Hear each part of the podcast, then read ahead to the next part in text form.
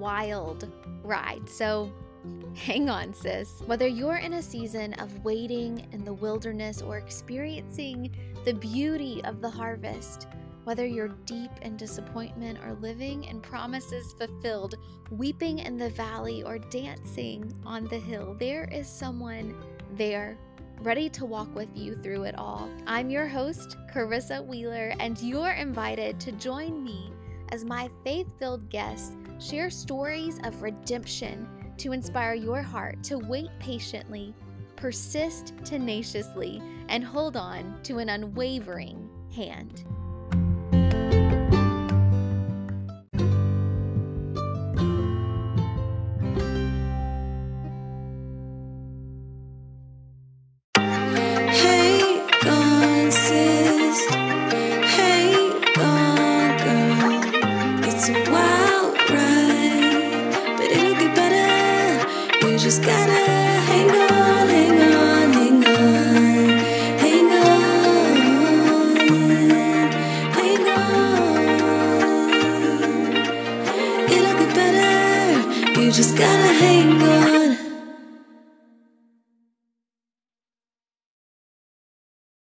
Hey, friends, happy October. Between December for Christmas and June, which is my birthday month, I think October is definitely my favorite. This month, we have one other episode of Hang On Sis set to release toward the end of the month. But today, the episode you're about to hear is something that the Lord has been stirring in my heart for the last couple of weeks.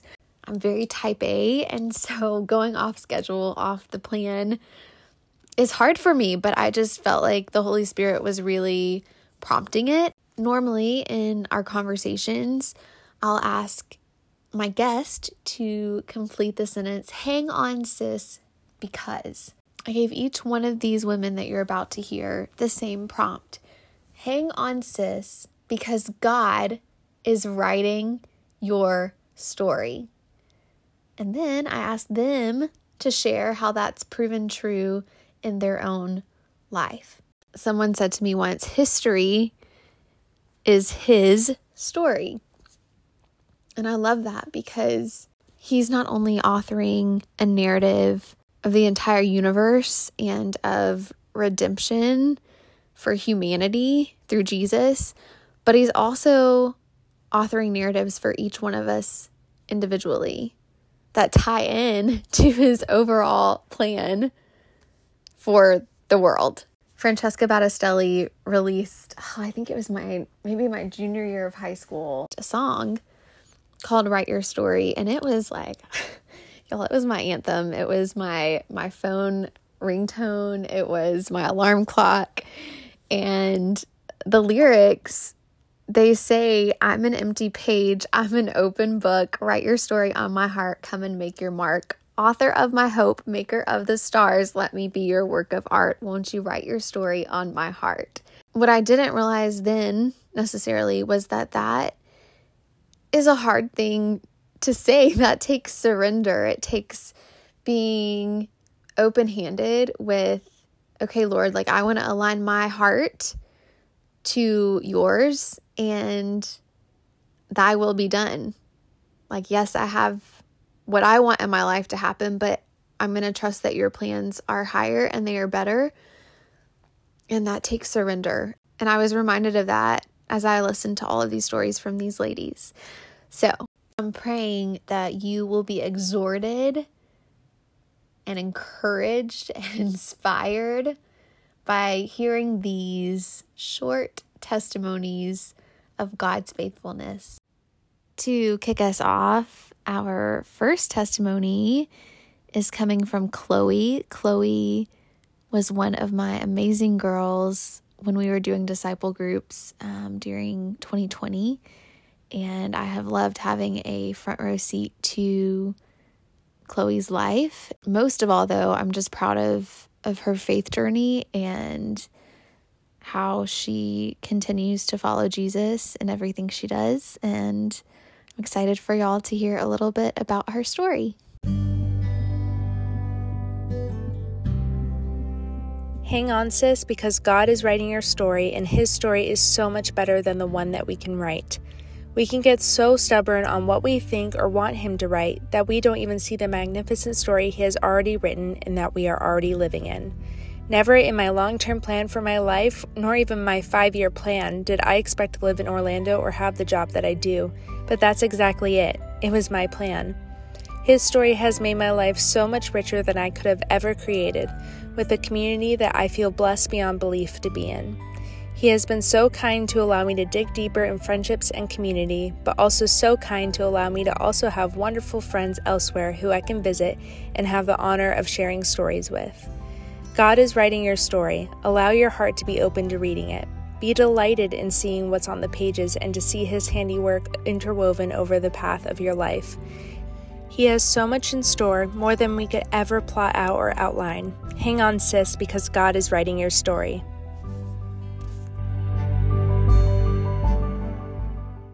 Y'all will recognize Ellie from one of the other episodes on Hang On Sis. She is one of my dearest friends and such an encouragement in my own faith walk.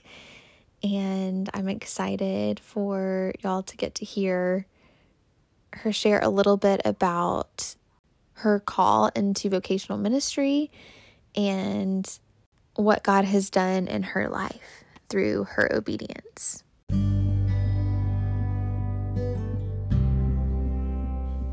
If you had asked me 19 or 20 years old what my life would look like, um, I certainly would not have described my current life.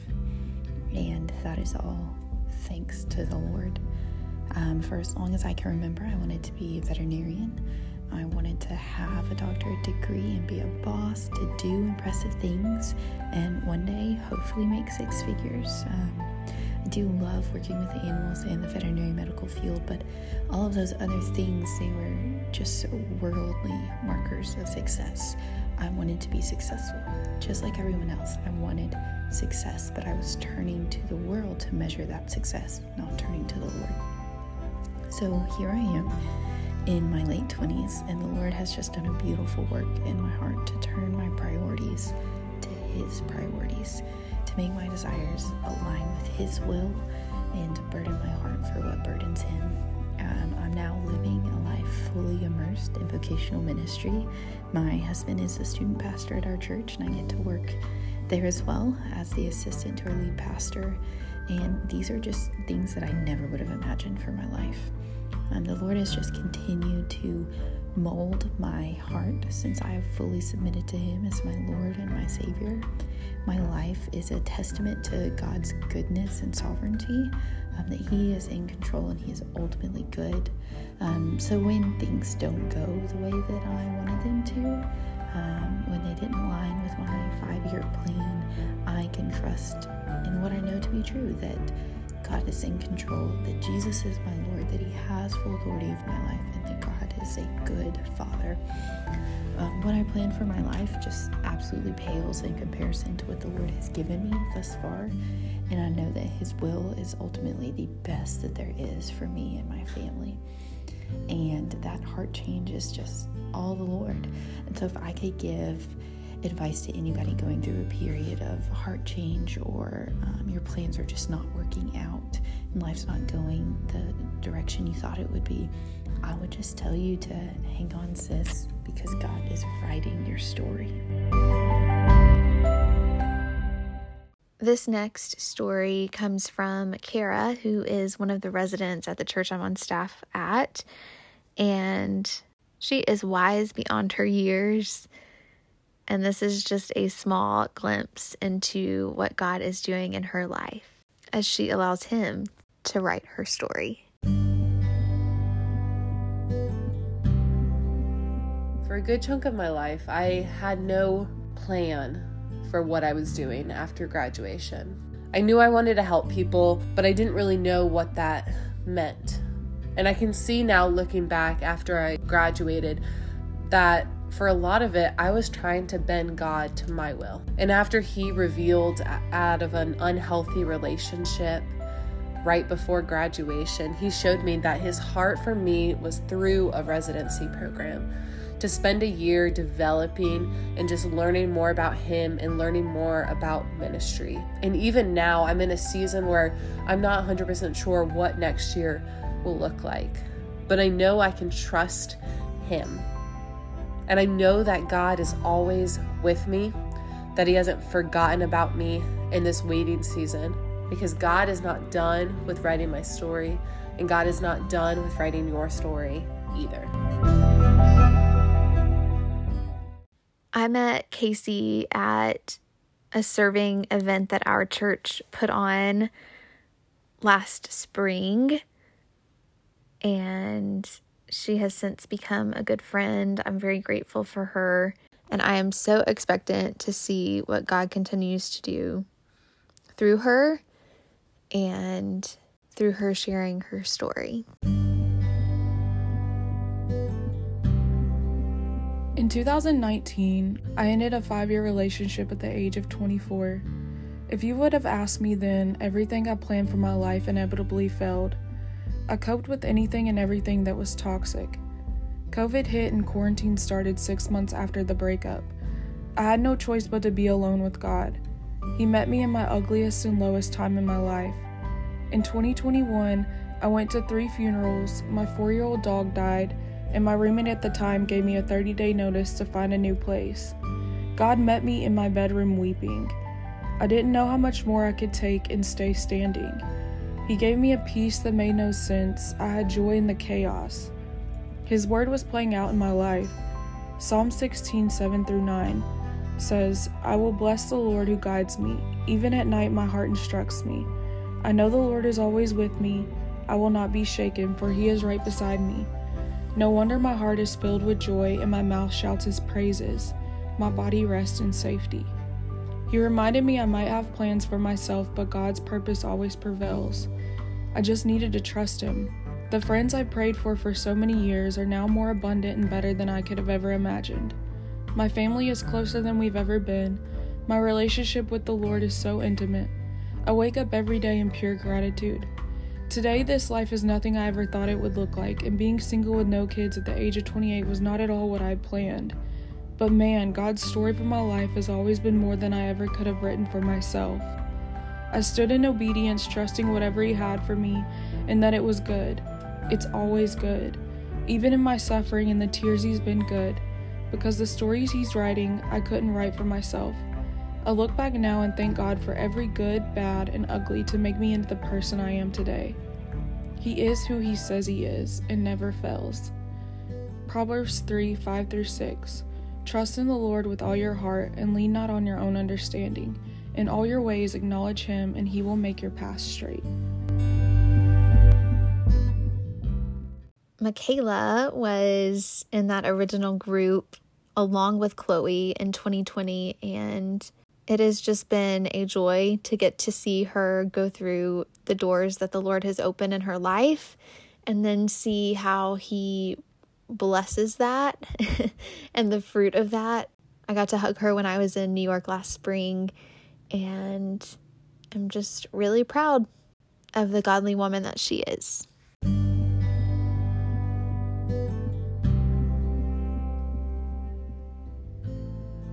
Up in a small town in Alabama, I never thought that I would live in New York City.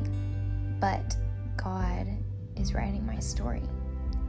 And when I was in college and the pandemic shut everything down, I was taking my classes online and trying to catch up and singing and acting and dancing and recording myself in my room to submit for my classes. And God put a dream on my heart to move to New York City. And after He did that, I started praying about it and talking to friends about it. I was given community before I even moved to New York City because God is writing my story. I got connected with someone who is now a dear friend of mine because God is writing my story. I got to live in her room and make my best friends in New York. And then, six months after living here, after taking the leap to move here, when I was scared out of my mind, didn't know what to expect, had no clue how to live here, packed up my two suitcases, and six months later, I met my now husband. We just got married in September, And I never could have written that story ever. God is writing your story. Wherever He leads you, wherever you are scared to go, but you think that God is calling you, go. Prepare yourself, prepare your heart, prepare logistically, pray over it, share it with friends, share it with family. But if you know God is calling you to go somewhere, you have to do it. So hang on, sis, because God is writing your story too. Genevieve is our next testimony, and y'all will definitely recognize her voice as well as she was on another episode on the show. And just like that episode, y'all, it was fire. She's about to bring some more encouragement to you.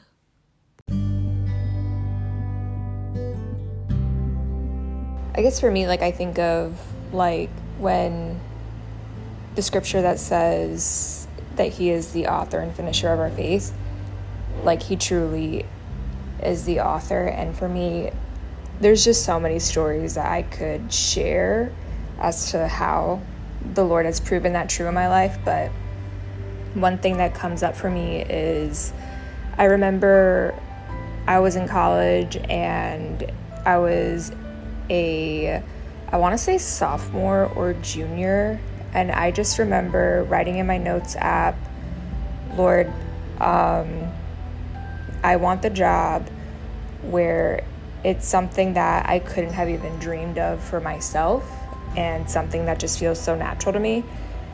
Whether I wrote that verbatim, I don't remember, but it was something along those lines. And I had the intention of becoming a teacher or doing something in social work because that's what I thought. And it also just shows like the human heart has many plans, but the Lord establishes our steps. And I graduated college, was a teacher, and felt like so lost in that. And I felt, and I just kept remembering that prayer that I prayed and just trusting, okay, Lord, like I'm, a, I'm hoping that this is one step closer to this dream job that I have, and lo and behold, that year, um, the Lord opened an opportunity for me to step into becoming an interpreter, and that was not something I saw coming. And it's literally the job that I couldn't have even dreamed of for myself, and the Lord has used me in so many ways and has put me in rooms that I'm just like, how am I here?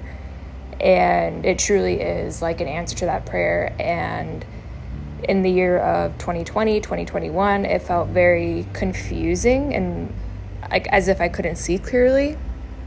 But now in hindsight, I could see like how like the Lord was using everything and so just that idea of feeling like nothing makes sense and everything I'm doing right now is useless is a lie because He works everything together for our good. So hang on, sis, because God truly is writing your story, and that's how that's proven true in my life.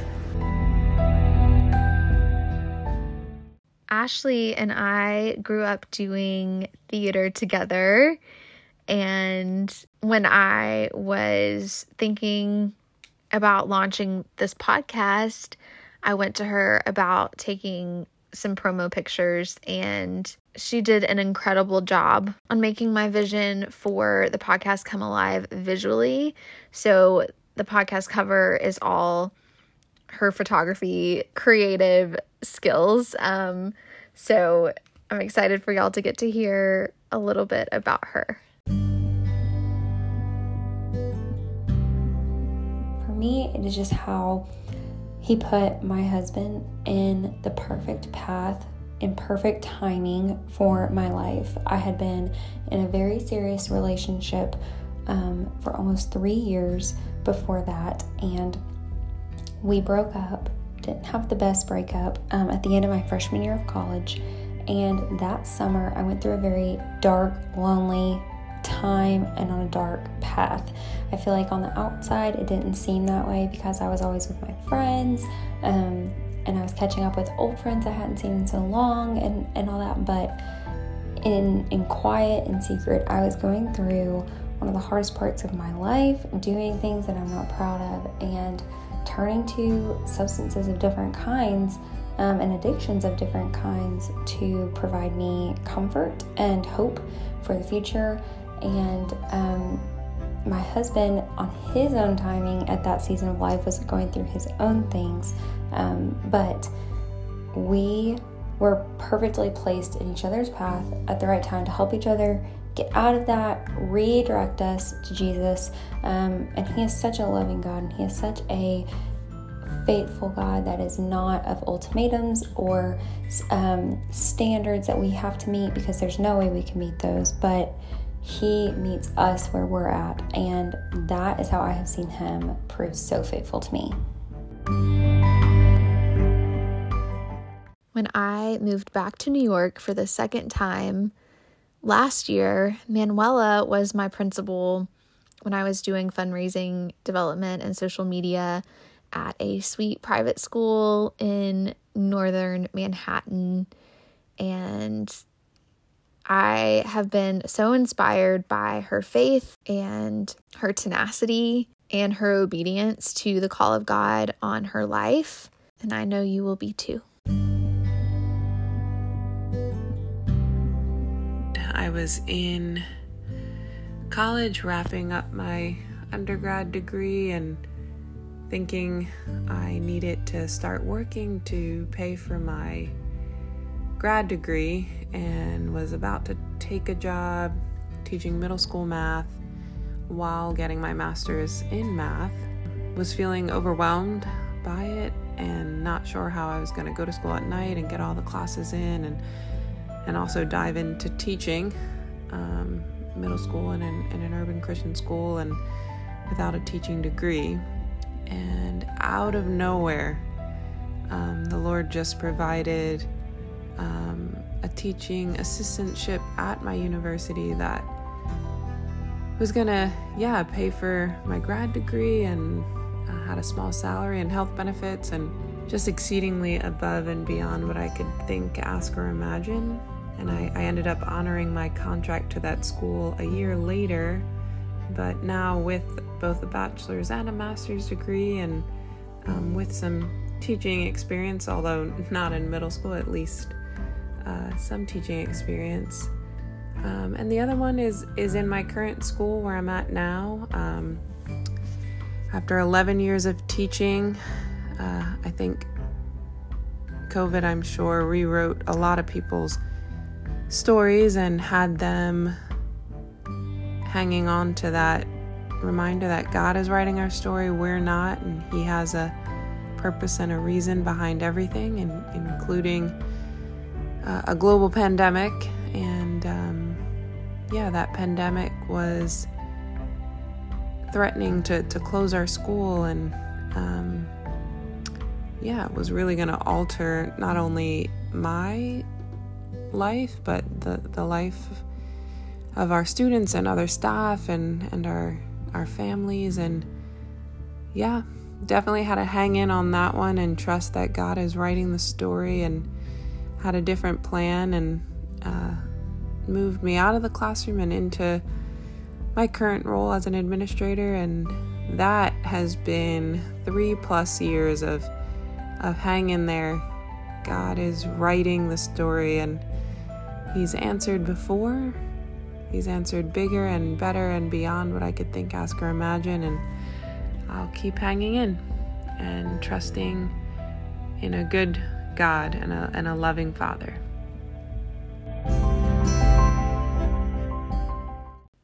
Corrie and I became friends on the drive to staff retreat. We bonded over Cru, not like rowing crew, but Jesus Cru. her parents were on staff with Cru. She worked for Cru, and Cru was a huge part of my story in college. I served on my, my campus ministry team for Cru, and Corrie shares a really cool testimony of God's provision in writing her story. One of the stories that comes to mind, and that is just really evident to me that God's writing my story. Starts when I was a senior in college. I was driving home, blew the engine in my dad's car. It was totally preventable, but I just I didn't know any better, and I just I felt terrible, but also it really triggered something in me of how sometimes things in life just don't always go as planned. Worst case scenarios can happen, and those things would be spiraling in my head, and it was just really debilitating. And something, especially that I just hadn't really experienced before. Uh, thank God I, I still was able to graduate on time, even though I was missing classes and things like that, just because I, I just I felt terrible. Because um, not only was my mental health um, affected, but my, I had a lot of physical effects as well. I was able to graduate, and then I had also been accepted into a internship program with Cru, which is a Christian nonprofit that um, reaches college students with the gospel. And so I was had this opportunity to move to Orlando, Florida, and intern for a year down there uh, doing social media, which was perfect for me studying marketing in school and communications. And so I was just so excited about this opportunity to not only use my skills, but also just receive lots of development personally, professionally, and spiritually, and just be in some really awesome Christian community as well. In order to be able to do that, I had to fundraise that summer. And so I had to raise all the funds for my salary and benefits. It seemed like a lot for me to do and to do in just a couple of months. Even though I practically had no strength myself, God provided, and I was able to intern with Cru for a year, and it was just an incredible season of my life. And I ended up at Cru actually for five years. But um, just looking back on that season, it's just never something I thought I would do. And, um, you know, I'm so grateful that God allowed that to be part of my story. To wrap us up, our final testimony is coming from Regan. Regan is a former resident at my church and she is newly engaged. I'm super excited for everything that is coming up for her in this new chapter. And it's been really cool just to see how God has provided and led her.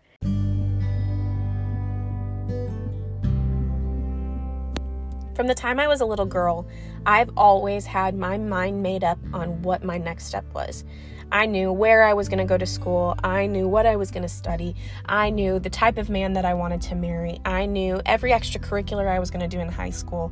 If you had a question about what I was going to do with my life, chances are I had a very well elaborately thought out answer for everything. But it wasn't until it really came time for me to make a decision about school that I began to understand that it wasn't me that made up my my story, my um, my life, my path, everything that I was to accomplish. Um, I was visiting a university, not the one that I had always thought I would go to, and I got to sit in on chapel. And the speaker that was speaking that day said something that I will never forget. He said, If you let Him, God will wreck the plans that you've always had for your life, but He'll give you a sense of peace about it and show you why. And that was one of the hardest pills for me to swallow because I like to have a plan and I like to know what's next. But it was in that moment that I looked to my best friend and I said, I'm not going to the school that I always thought I'd go to. I'm coming here. And it was the first of many steps over the next few years that would lead to me just saying, Lord, I trust you and I understand that you are the one that is writing my story. Um, everything from my anxiety to the ways that I had to deal with COVID and the pandemic um, to breakups and relationships and jobs and graduation and everything else that has come since that moment, I have just realized, like, Lord, I know that you have the next page of my story written, and I cannot wait to step faithfully into this story that you have created. Um, and what was so hard about that for me is that Um, I I struggled so much with giving up that control. But one of the things that I can confidently say, even now as I'm unemployed and waiting for a job and I'm in interview processes and doing these different things, everybody asks me, like, aren't you nervous? Doesn't this, like, just give you so much anxiety that you don't know what you're doing? And I'm like, honestly, no. Because ever since I made that commitment of saying, Lord, I'm giving up my life for you and understanding that you are the one writing my story and not me, I know that my next step is planned out beautifully and is prepared for me. And I just have to sit in this preparation period until the Lord says that it is time for me to step into what's next. And so for me, that is what it has looked like for the Lord to just write my story. And it is something that I would not have any other way. I would not want to be the one writing my story when the one who created me has written it so beautifully. David writes in Psalm 139 13 through 16 For you created my inmost being. You knit me together in my mother's womb. I praise you because I am fearfully and wonderfully made. Your works are wonderful. I know that full well.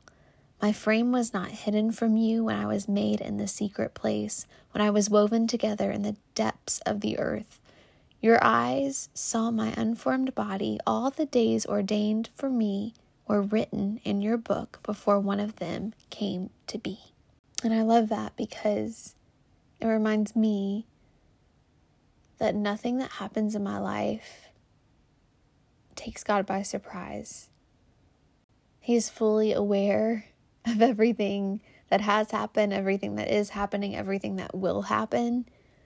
In Ephesians 2:10, Paul says, "We are God's handiwork created in Christ Jesus to do good works, which God prepared in advance for us to do." Good works prepared in advance. Just about every day I think about Jeremiah 29 11. For I know the plans I have for you, declares the Lord, plans to give you hope and a future. Those are all scriptures that I think about when I need a reminder that God is a beautiful writer. We can trust God in authoring our stories. So while I don't know what you may be facing today, I do know that God knows. He sees, He cares. You are fully known, yet fully and deeply loved. He's working it all for your good and His glory. So hang on, sis, because God is writing your story.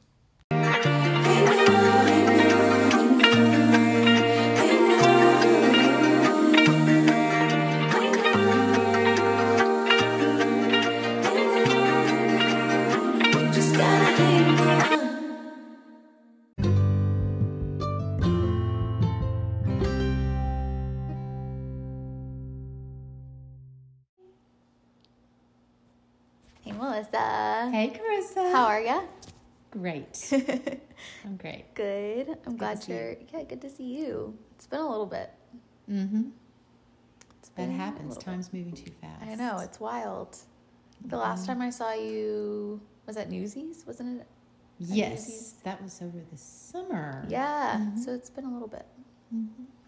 So we met Melissa when we were teaching. You were doing music at GCA. Mm-hmm. You were doing drama. I was doing drama. But before, before I ever met you in mm-hmm. person, um, since you were not able to come to the teachers in service yeah. and all of that, we had gotten connected on Facebook, and I kept seeing all these things that we had in common, and I saw a picture where you were selling your furniture in New York City to move back, and I was like, I looked at your furniture and I saw sitting next to your bed the picture of the cross at Sewanee. And I was like, what? That's too much because that is where I got engaged. Mm-hmm. And it's like a special place for my family. We have a place up there in Monteagle, and we've mm-hmm. been, you know, going up there for decades. And it, that just made me feel so connected to you already yes. before I even met you in person. Yeah. We definitely have kindred spirits and a kinship, mm-hmm. and it's it's cool. I love and that. so many other things since then. I just yes. I am just mini you. yeah, mini you, but a better version. No. better version. No. Mini me, but yeah, better version. Of No, no. no, but I am um I have looked up to you and um yeah, I'm just grateful you're on today to share some of your story. Thank you. And I look up to you too. Thank you. I you. do. You have so much spiritual wisdom for someone your age, and and just maturity. Thank you. hmm Thanks. Um so speaking of stories, Yes. is there a story from your life that you would like to share? Yeah, yeah. So, um, I grew up with just my mom, and about three years ago, my mom actually told me the story of how how she left my dad, and I knew that they were divorced before I was even a year old, and that my dad was an alcoholic and um, just you know had other there other things that go with that. Um, that made my mom need to need to take me out of that situation. But um, I found out that she had pretty much escaped with me in the middle of the night, Whoa. and he had been on a drunken binge, and um, she had gotten me out of the house.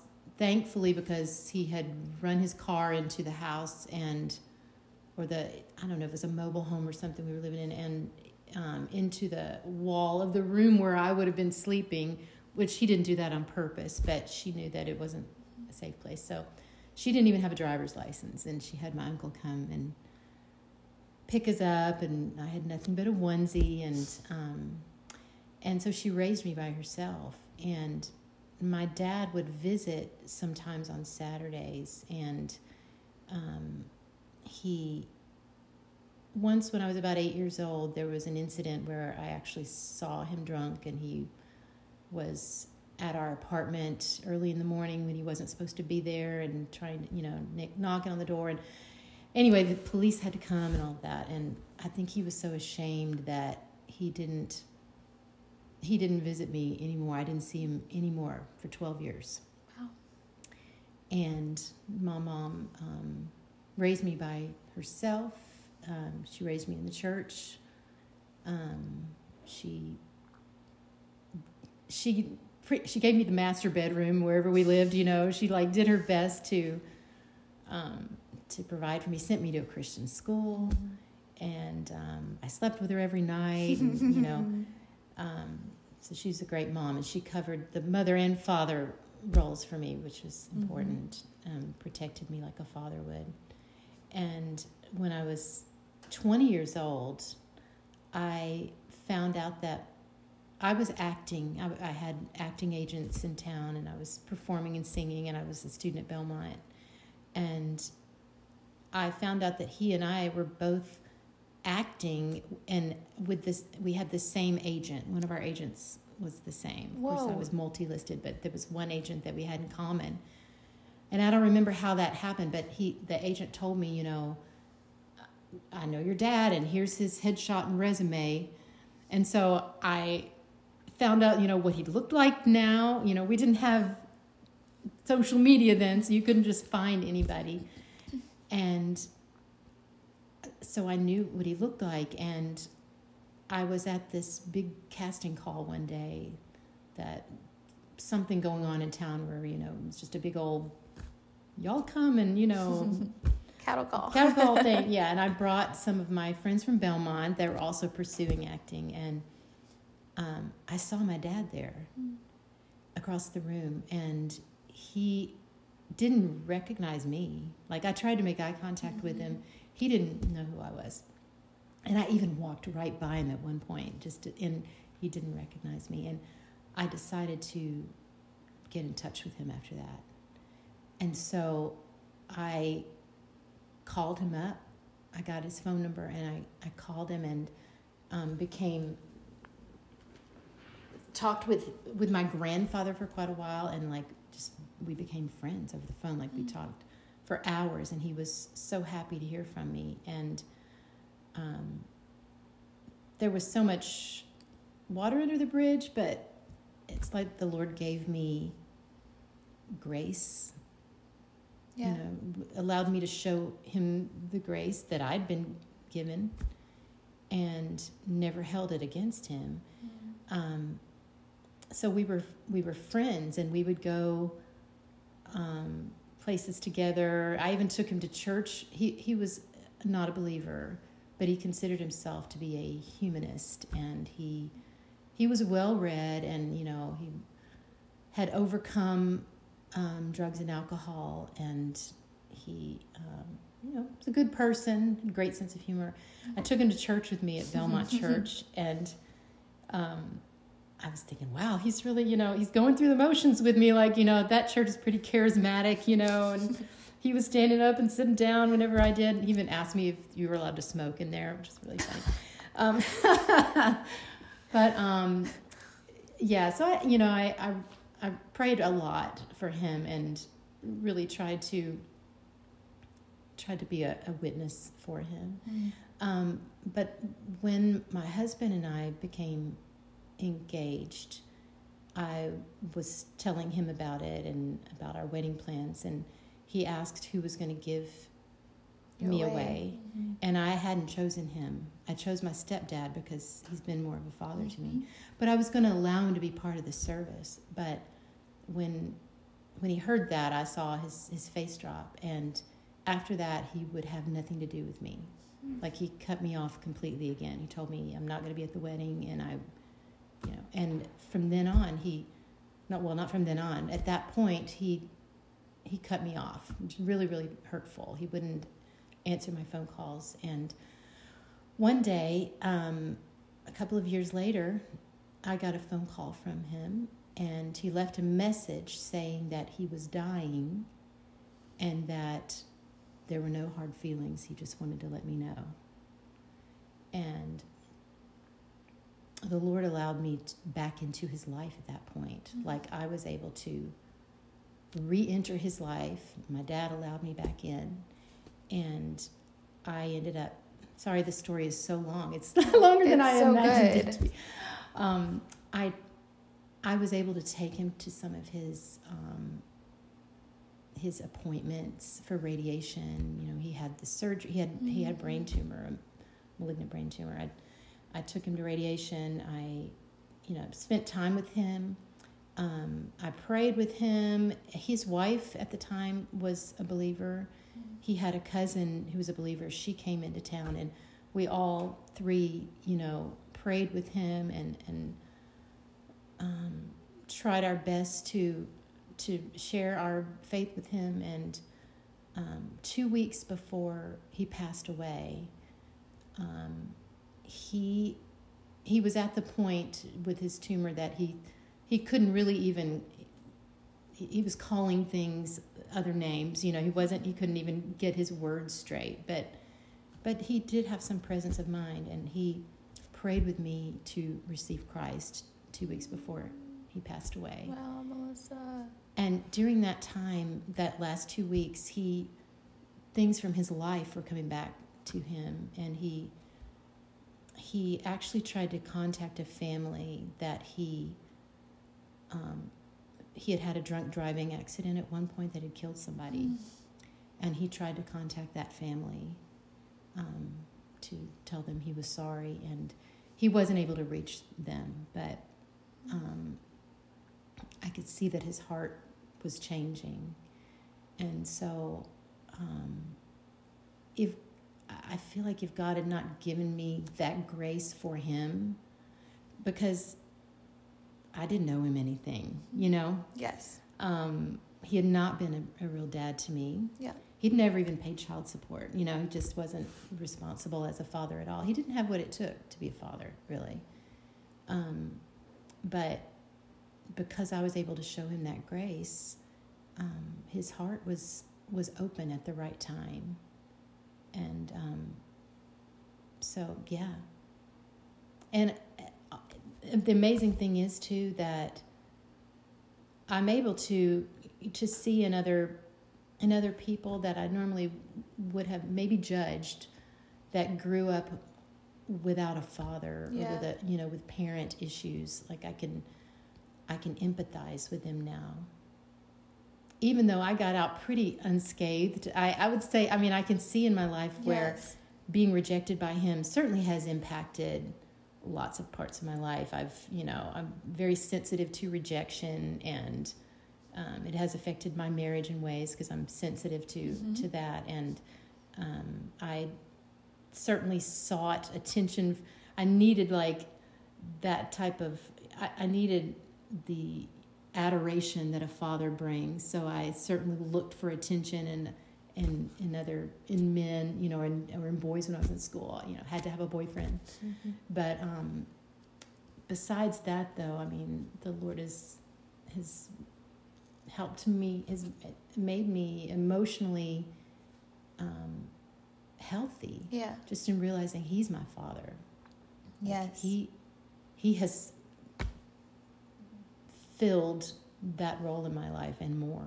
Yes. So there we go. Like There's my there's the whole thing. And and That is a story of redemption. it is. yeah. It is. Yeah. And I think, Yeah. yeah. Mm. So Hmm. That's amazing. I didn't know. I didn't know any of that.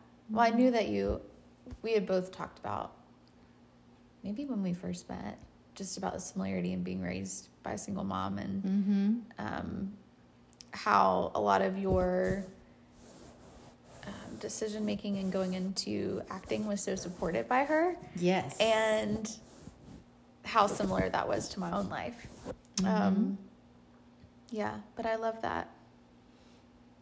I love yeah, that, Melissa. thank you. Yeah. Yeah, I do see your mom is your biggest fan, and She my mom is still my biggest fan. Yep. It's sweet. Yeah. Um, so, can you share a little bit about your um, about your journey um, into performing? Yeah, yeah. I um I started just sing just sing. I loved singing from the time I was 2 or 3 years old. And um my mother would take me around wherever we went. She would put me up on a table or something and have me sing. And I learned I learned the you know the current pop and country songs and performed them wherever we went. And when I was seven years old, she decided to let me enter a beauty pageant. Well, mm-hmm. I mean, I guess at the time, my mother didn't know about like community theater, you know, that, Yeah. and maybe there wasn't really much of that going on to do. So, like, pageants were what people did. Mm-hmm.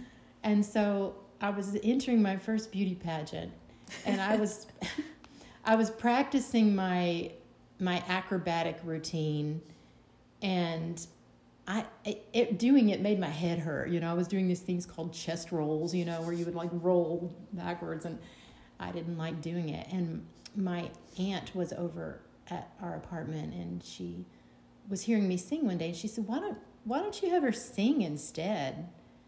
And um, my mom said, "Okay, well, all right." So I sang in my first pageant, and I didn't place at all, but I loved it. I had so much fun, and from then on, I started competing. And from then on, I never lost a talent competition in a pageant. So it really developed my my Confidence. confidence in that. You know, I didn't always win win the beauty.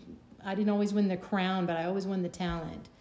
And um, so that kind of became my identity. I was a singer, and even in school, when our our school would have the annual spaghetti supper, I would be the performer with a band at the spaghetti supper. You know, and I started auditioning for the musicals when they would come along, and I began to love acting and um, continued dance all my life. So my identity was was that I was a performer, and um, did that all through school, and um, always knew that that's what I was going to do.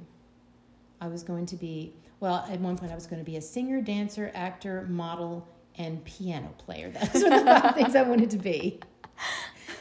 And I grew up in a church tradition where the arts weren't a part of it. So it was all separate from, I never knew that that could be, I could worship through that. It was always, oh, this is what I do to, you know, this is really one of the reasons my mom wanted to get me involved in that world was to keep me, keep me um, distracted from what was going on with, with my dad, trying yeah.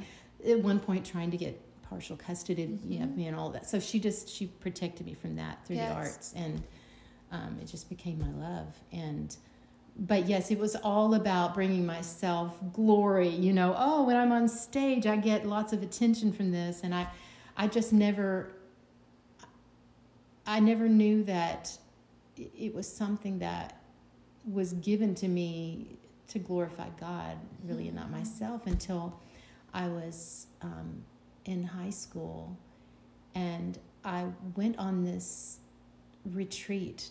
Um, this this person who was discipling me, my mom had reached out to someone to disciple me, and she was she was a model and an actress, and I really admired her. And um, she sent me on this retreat with some of these churches, these local churches in Nashville. These more charismatic churches were doing it, and I realized then um, that, that like what worship was like and and how I really could you know um, I could give this over to him. I could use my gifts for for his glory. And that was that was when a big change came in me. And I and I continued to do you know pursue professional work and and tried to be out there in the world but realized that I was to be salt and light through mm-hmm. that. And um, when I got cast in Les Mis, I got cast on a touring company of Les Mis while I was still in college. I, I left college in my senior year to go and, and do that. And then from there, I was sent to the Broadway production and I performed there. And I was in the show for almost three years in all. And um, attended Redeemer Church where I, you know, was under the teaching of Timothy Keller, yeah. who you know, just I can't even describe what his teaching has meant in my life, but um, really sharpened me and and um, allowed me to be salt and light. I wish I could go back now, though, having grown as I have over the decades, and I wish I could have even done a better job of that because I. I'm not sure that I had the, the right answers for everyone when they asked, but at least I was maybe an example. Um, and yeah, I mean, I have I've had, ha- I've had people reach out to me since then mm-hmm. that I maybe shared a dressing room with to yeah. to ask questions. You know, what what is this about, or you know, why is this going on in my life, or why do you believe this? Mm-hmm. You know, so it was, yeah. So since then, I've I've um, I've been able to, well, it became a, you know a worship leader, mm-hmm. um, and so of course I was able to to serve the Lord that way, but also um, just be create art with His people. Yeah. Like I got to tour with Amy Grant and Michael mm-hmm. W. Smith, CeCe Winans, those people, and sing with those people, and like. Um, that was amazing. And now I get to share um, the arts with lots of teenagers and kids that I that I teach on a regular basis, and the um, next generation. The next generation, well, even the generation after that, yes, generations down. I would be more like, you know, maybe their grandparent at this point, but no. um, I'm older than their parents. Um, but it's it's amazing how yeah god has has it's really redeemed the arts in my life mm-hmm. for his glory and um that's just amazing yeah it's amazing to me i love that so he really had his place in your life as father and as artist mm-hmm. Mm-hmm. Mm. yeah i love that um, let's see. What's the next question? what is um what do you think the Lord is there anything that I'm gonna rephrase that, Melissa, and I'll edit that out. Is there anything in your life right now that you feel like the Lord is teaching you? Yes. Lots of things, but um, I'd say the thing that pops out first is that he's teaching me to trust him. Mm. Um, first with my loved ones. Yeah. As a mom, as a mom, you have to learn to trust the Lord with your children. Well, they're His, mm-hmm. with His children that He's that He's given you to to raise, and um, it's interesting being a parent of adults, and I, I love um, watching them seek Him and and see what He's doing in their lives. Mm-hmm. It's amazing, but I have to trust Him with with, with their safety, you know, with mm-hmm. their, and knowing that things are going to happen and um, I'm not control in control of any of it. But he has his hand on my loved ones, and so I have to trust him in that. But I have to also trust him with my future. I, I worry about what my future like looks like. Um, as you get older, you worry about your health. You worry about oh, you, worry about where the world's going. You know, mm-hmm. I, I have to trust him with with my future and um, and with I also worry about um, whether I'm doing the best that I can with my resources and with the time I have left on this earth. Who know? You know, I know that um, he has plans and he has purposes for me and i just walk just knowing that i'm in his will right we have to yeah to trust him and um, yeah and i'm sure that most most everybody deals with anxiety these yeah. days and you know for some for some people it's their whole identity right oh i just you know i, I deal with anxiety and depression that's who i am you know um, definitely not who I am, but I've had that creep in. Yeah. I've had it try to creep in before, in a physical way, even. Mm-hmm. Physically and mentally, have anxiety creep in, and I refuse. I, it's a it's a plan of the enemy to distract and to keep people from what from being bold and brave and mm-hmm. stepping out in faith and I refuse to ever let that happen. So when I have felt, you know, in the middle of the night, feel the anxiety coming in and the what ifs, um, I have to just, I just pray out loud wherever I am. I just, yeah. I just rebuke it. Yeah, rebuke it. Speak the name of Jesus. And I don't, I don't personally speak to the enemy. Yeah. I speak to the Lord and yeah. let Him deal with it on on my behalf. Mm-hmm. But yeah, because that has no place. Yes. It has no place. And so many are letting letting that rule their lives. Um, you know, anxiety, I've had stage fright, you know, that's that goes goes with it. I, I refuse to ever let that stop me. I just my I just say I'm going to be afraid. I'm going to do it anyway. And that's working for me. Um, that's a good motto. yes, be afraid to do it. He's, you know, he wants us to cast our cares on him, and there are very practical ways to do that. And one is just to speak, just to speak it, mm-hmm. and um, uh, there's constantly spiritual warfare going on around us, and yeah. Speak the name of Jesus into that space, and um, and ask Him to remove the fear and just walk right through it and do what He's called us to do. Mm. That's a whole yeah. word. Mm. Mm-hmm. Mm. Yeah, we're not we're not called to to live in fear. Mm-mm. Especially mm-hmm. with like the the state of the world. Mm-hmm. Oh that's yes, a, we can totally yes, be gripped by that, right? Yes, that's totally such a good reminder. And you know, we know that God has gone before us. Yes. And there's nothing that's going on that surprises him. Right. Um, and he's he's already overcome it. Mm-hmm. But he, you know, he says in James, you know, take heart. I have overcome the world. Um, he doesn't say in this world, if you believe and trust me, you will not Experience you know, trouble. right.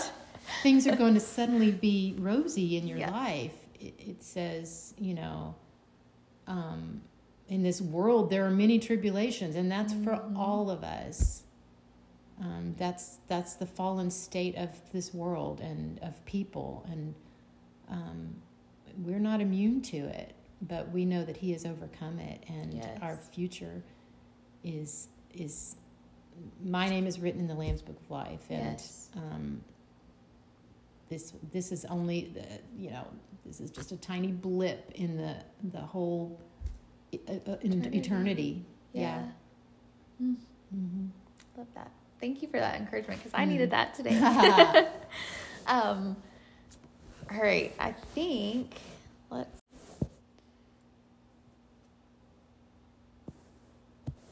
So, Melissa, um, the last part of my last question for you, um, if you could complete this sentence, what would you say and maybe why?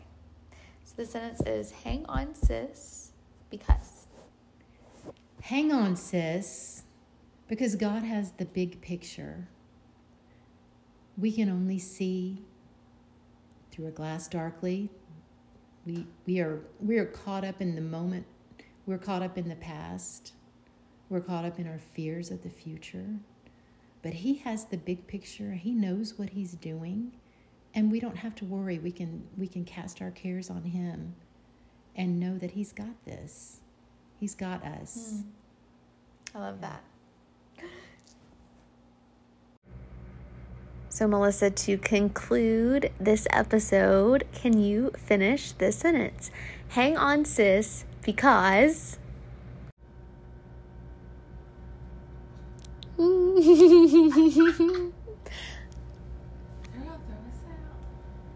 Hey y'all, it is episode eight of the Hang On Sis podcast. I am sitting in a hotel room with Mama Lucia. Mom, do you want to say hi to our Hang On Sis listeners?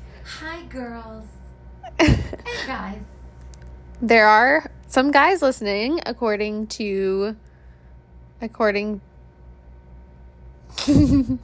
according to the. What's it called? When you're like. Anal. Yeah, yeah, yeah. There are some guys listening, according to the stats. Um, so I'm going to keep that in mind for the next seasons to incorporate some hang on brothers. hang on sisters, hang on brothers. Um, isn't there a song about that? Welcome, brothers.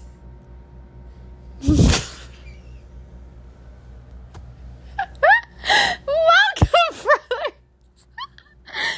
Welcome.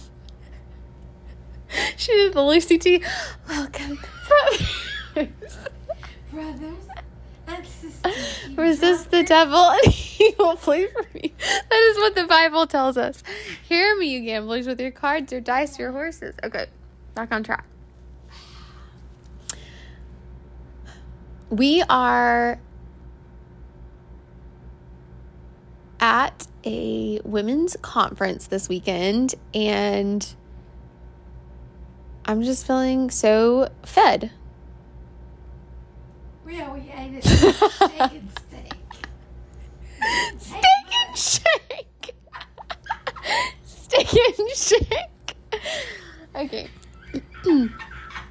um. Okay, let me finish this recording, mommy. I am. I had a hamburger fries and a steak. Are you feeling fed too? I still feel like I ain't a All right, My tummy's so full. Grana. Shh. I'm as full as Watch me use the wrong recorded of this and then put this out. That would be so funny. Okay. Um. That's what I mean. All right. Shh. Mommy, I gotta finish this. I'm hurting. I told you not to eat it. That's I told you. Okay. No, just let me do my recording. Okay. okay. Part of being a good sister is eating with everybody else. Hang on, sis. Y'all go eat. All right. So we are at a women's conference and it was a beautiful time. Tonight, I'm excited for the next couple of days. But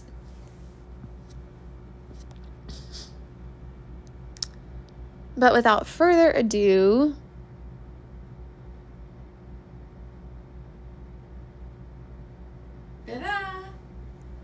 I want to introduce episode 8's I want to ep- I want I want to introduce today's guest, Melissa Austin. Melissa is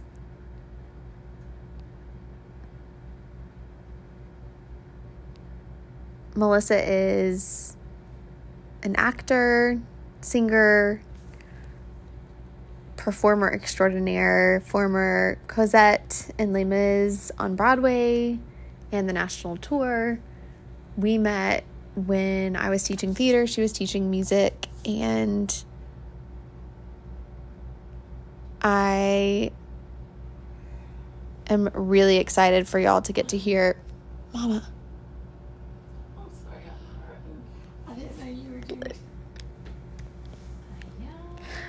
I just gave you arnica. Put, more arnica.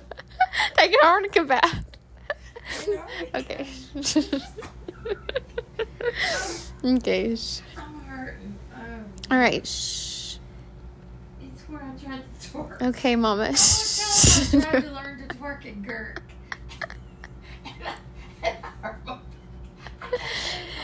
Mama Lucia pulled Mama Lucia pulled her back out while she was trying to learn to twerk tonight.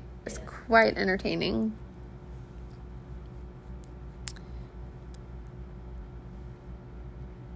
I'm really excited for y'all to get to hear Melissa's story.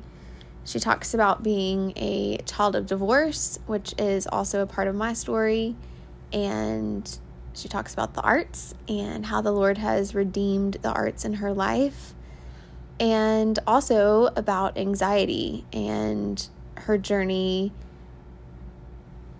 and also about anxiety and the importance of keeping faith in times when we are so tempted to be fearful, be anxious. We have Jesus. Um,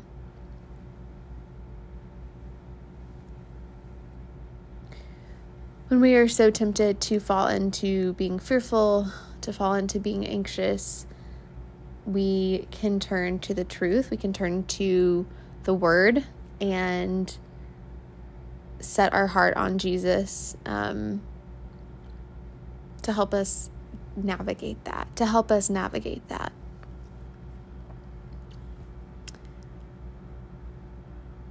Better say that one again. I didn't mean to say that. I, I already did.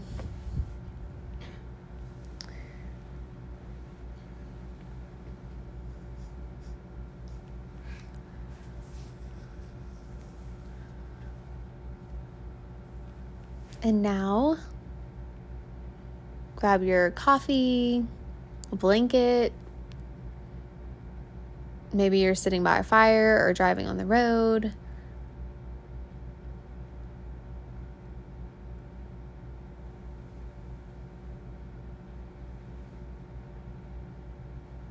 And now you're invited to join us in this conversation. Now you're invited to hear our conversation. After that conversation, after Melissa and I recorded this,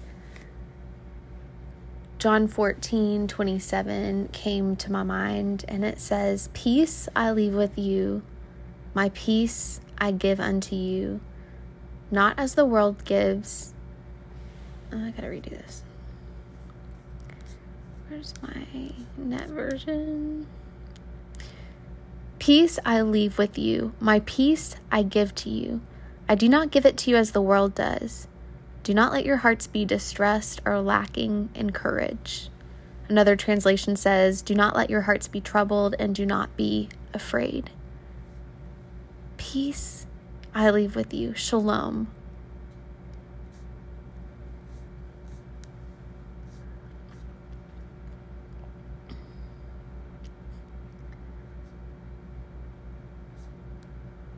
Where's that? Yeah.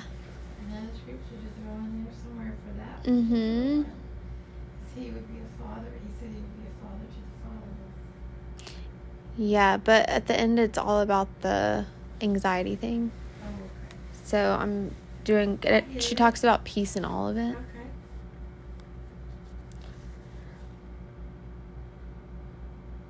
What I'm leaving with you is shalom. I'm giving you my shalom, my peace. And we have that promise from the Lord. So no matter what situation you're in, if you are a child of divorce, like Melissa and I were, if you are like Melissa and I are, if you are reframing how you are viewing a gift, maybe it's maybe it's the arts, maybe it's um if you are reframing something in your life, like Melissa was learning how the arts could be used to glorify God, or if you're just looking at the state of our world and your heart is shattered by the fallen state of it,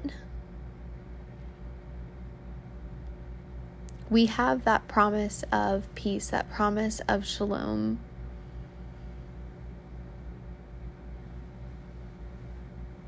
And we can hold true to that. So go in peace. I love y'all.